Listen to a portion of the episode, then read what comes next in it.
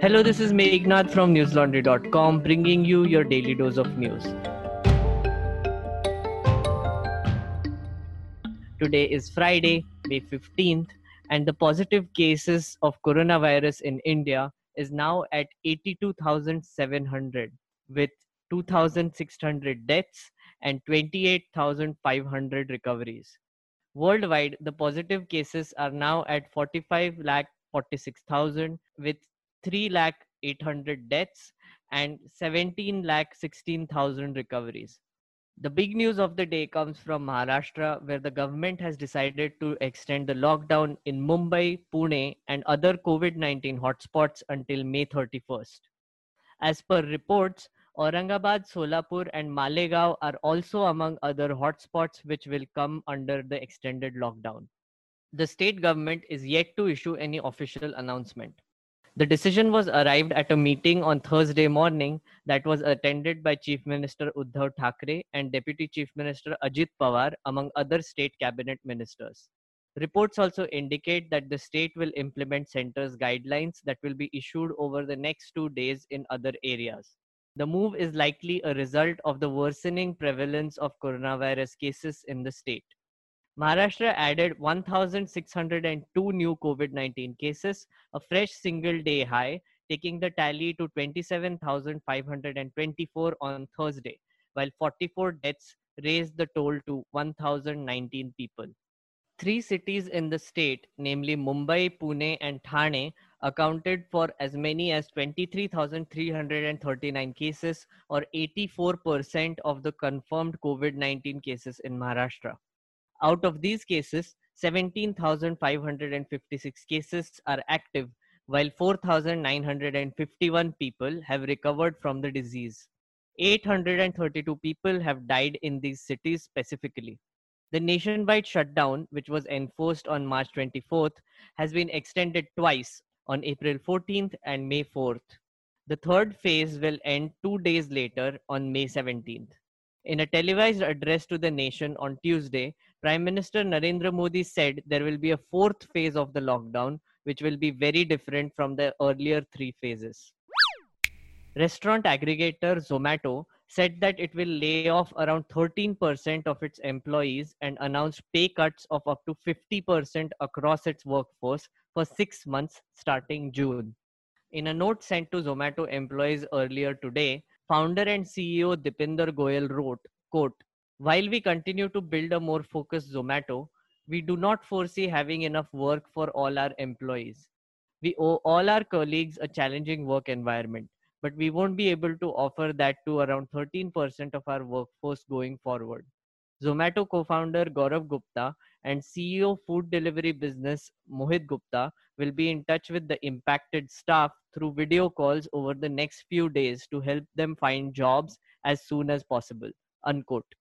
Goyal said Zomato will financially and emotionally support them to the fullest extent. Goyal also told his employees, quote, "Those of Zomato employees who are impacted by the layoffs will get invites from a Zoom call with the leadership team within the next twenty-four hours. These invites will be sent to you via email and DingTalk.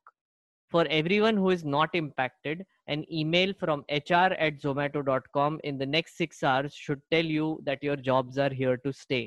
While lower cuts are being proposed for the company's staff with lower salaries, salary reduction of about fifty percent is for those with higher salaries," unquote. The C E O also said that despite the pay cuts, the company will continue to be short of its salary reduction target. He told his employees, quote, "So many people have volunteered for a one hundred percent pay cut for at least six months. That is something I wouldn't expect to happen at many other companies. The pay cut will not apply to employees who have already taken a voluntary cut equal to or higher than the proposed temporary reduction. During this time, outside of the handover period of one to two weeks, we expect these folks to spend one hundred percent of their time and energy towards looking for jobs outside of Zomato," unquote. He also said that Zomato employees who are out of work at the company will continue to get fifty percent salary for the six-month period. Violence erupted in the town of Sendhwa in Madhya Pradesh as thousands of migrant workers went on warpath after traffic was jammed on National Highway three. The migrants alleged that Madhya Pradesh government had made no arrangement of food or transportation for them.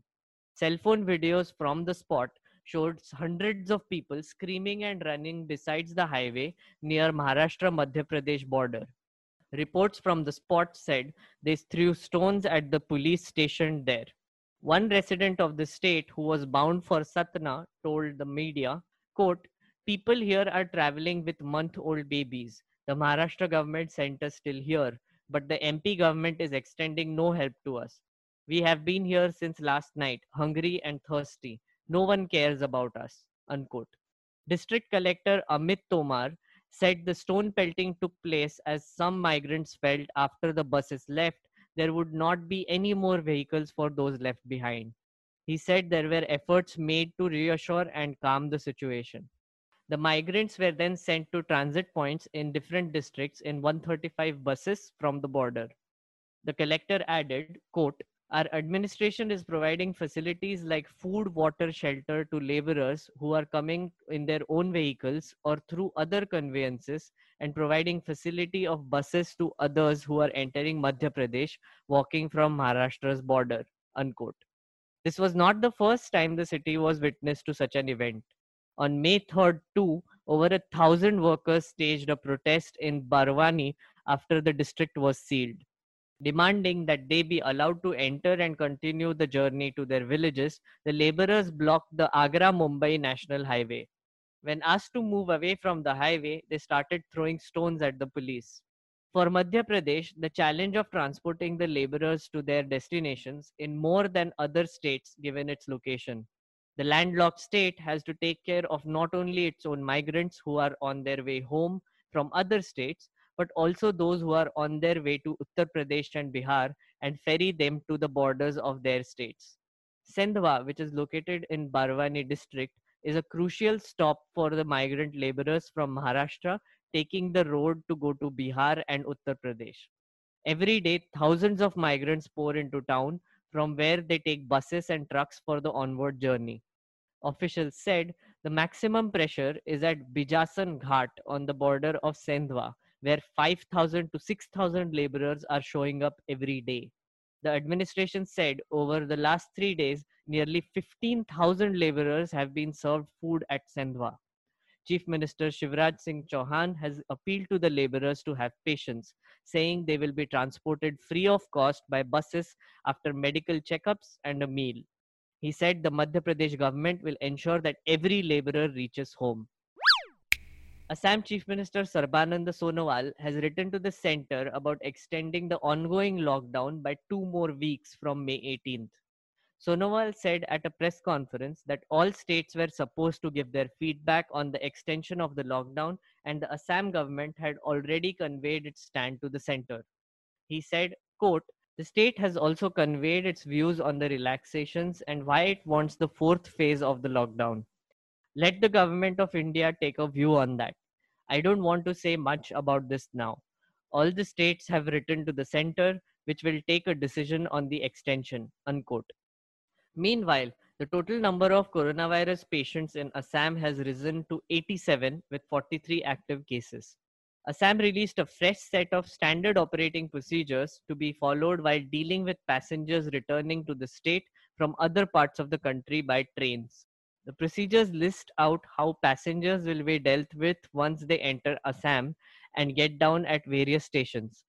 All train passengers to Assam, irrespective of their boarding stations, will be first put in institutional quarantine.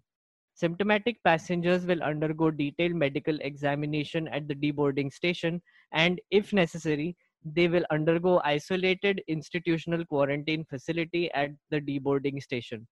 Otherwise, they will proceed for the institutional quarantine facility arranged by the Deputy Commissioner of Destination District. Asymptomatic passengers will be handed over to the representatives of destination districts for onward journey in officially provided vehicles to the district headquarters and then onwards to the institutional quarantine facilities.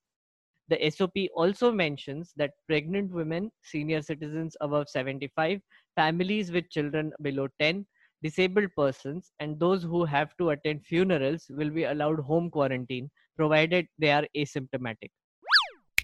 Now that everyone is in lockdown and glued to their phones, social media platforms are seeing an unprecedented rise in traffic. To keep up with the crowd, Facebook has announced a slew of features across Instagram, WhatsApp, and its flagship platform, Facebook. Here's a roundup of what is being offered. On Facebook, Facebook recently launched its own video conferencing solution to rival popular players such as Zoom, Google Meet, et cetera, known as Messenger Rooms, which can support up to fifty participants on a call with no time limit. Another initiative by Facebook is to support small businesses by helping them connect to their customers online. The company has launched support small business stickers and hashtags and has added business nearby and marketplace sections in the app menu to allow people to connect to their neighborhood shops. A COVID nineteen specific information center has been created on Facebook to provide the users with updates and latest news regarding the spread of the disease. A donation button has also been developed, which can be used by creators and celebrities during a Facebook live stream to ease the process of collecting funds for COVID nineteen relief. Here's what is new on Instagram. All sticker packs launched on Facebook are available on Instagram too. And whenever one of these stickers is used on someone's Insta story, all such stories are clubbed together under the sticker story on Instagram to allow users to identify and support small businesses around them. A new feature rolled out by Instagram allows users to delete a large number of comments in a single go. This allows greater control over the comments thread, especially for users with millions of followers. Additional options to block and restrict comments from certain accounts have also been made available, and pinning comments is also in the works. In response to the recent boys' locker room controversy, which involved the inappropriate use of Instagram, the company released the fifth edition of its Community Standards Enforcement Report on May thirteenth. This was done to keep the application safe for use and to enforce stricter policies to combat cyberbullying and harassment. Though mainly developed as a mobile application, a significant section of Instagram's users access the app on their laptops and desktops as well. Recently, Instagram made live videos compatible with laptops and is now adding the ability to save live I G T V videos on one's profile, so that they can persist beyond the usual twenty-four hour limit. Here are the new features on WhatsApp. For a long time, WhatsApp allowed only four participants in a video call at a time. However, this limit was increased in late April, now allowing up to eight participants to facilitate wider communication during the lockdown. Ever since the launch of stickers on WhatsApp, they have consistently been garnering a lot of attention from the app's millions of users. Furthering that push, WhatsApp launched a variety of new stickers to spread the stay-at-home message. This has definitely been well received, as statistics show that stickers from this package are among the three most commonly used stickers over the month. WhatsApp's parent company, Facebook, has decided to integrate the two services even deeper by allowing Messenger Rooms to be accessed via a shortcut button in the attachment section on WhatsApp web. Several other interesting updates are expected to be rolled out by the end of May. Some of the most widely anticipated ones include WhatsApp Pay, its own U P I-based digital payment service, disappearing messages, timed self-destructing messages similar to Snapchat texts, and in-app web page browsing, a feature already present in Facebook and Instagram apps. And now for some roaring content from the den of newslaundry dot com. You must have heard about how India has partially resumed passenger train services on May twelfth, with eight trains operating to and from New Delhi. Our reporters Anusuya Som and Basant Kumar wanted to find out how the authorities are managing this transportation scenario and went to the New Delhi station. What they saw was a crowd which stood for hours in long queues under the scorching sun, desperate to go home. Watch the video report on our YouTube channel where the people relayed their harrowing experiences at the railway station. In other news, the first round of layoffs has struck Economic Times, owned by the Times Group, on May sixth. Ayush Tiwari spoke to the furloughed employees, trying to find out the extent of the financial trouble our largest media group is in. Now that the Times Group has started laying off people, going by previous patterns, the other media houses are bound to follow. Read the report on our website. Dear listeners, it's a good time to remind you that the reason why small independent media houses like ours are able to stay strong in times of crisis is because of your support and the support of people who believe that news is a public good. I realize that the situation our media ecosystem is in is terrible. But I know that out of this crisis, a stronger and more flexible business model will emerge, which will be more accountable to the public and more critical of the establishment. Do consider subscribing to newslaundry dot com by going to our website and clicking on the subscribe button. Our subscription cost is as low as three hundred rupees a month. Pay to keep news free. Oh, and we also have a new N L Sena project up. Economist and columnist Vivek Kaul is doing a series trying to make sense of the Indian economy in a post-COVID nineteen world. Do contribute to the project so that he can give you some context about what is about to happen to our economy, how different sectors will be affected, and how it will affect you. That's all the news I have for you today. Have a great day or a good night, depending on where you're listening from. See you tomorrow and stay safe. All the News Laundry podcasts are available on Stitcher, iTunes, and any other podcast platform. Please subscribe to News Laundry. Help us keep news independent. To catch all our podcasts on news, pop culture, current affairs, and sport, visit newslaundry dot com. Follow us on Facebook, Twitter, and Instagram, and subscribe to our YouTube channel.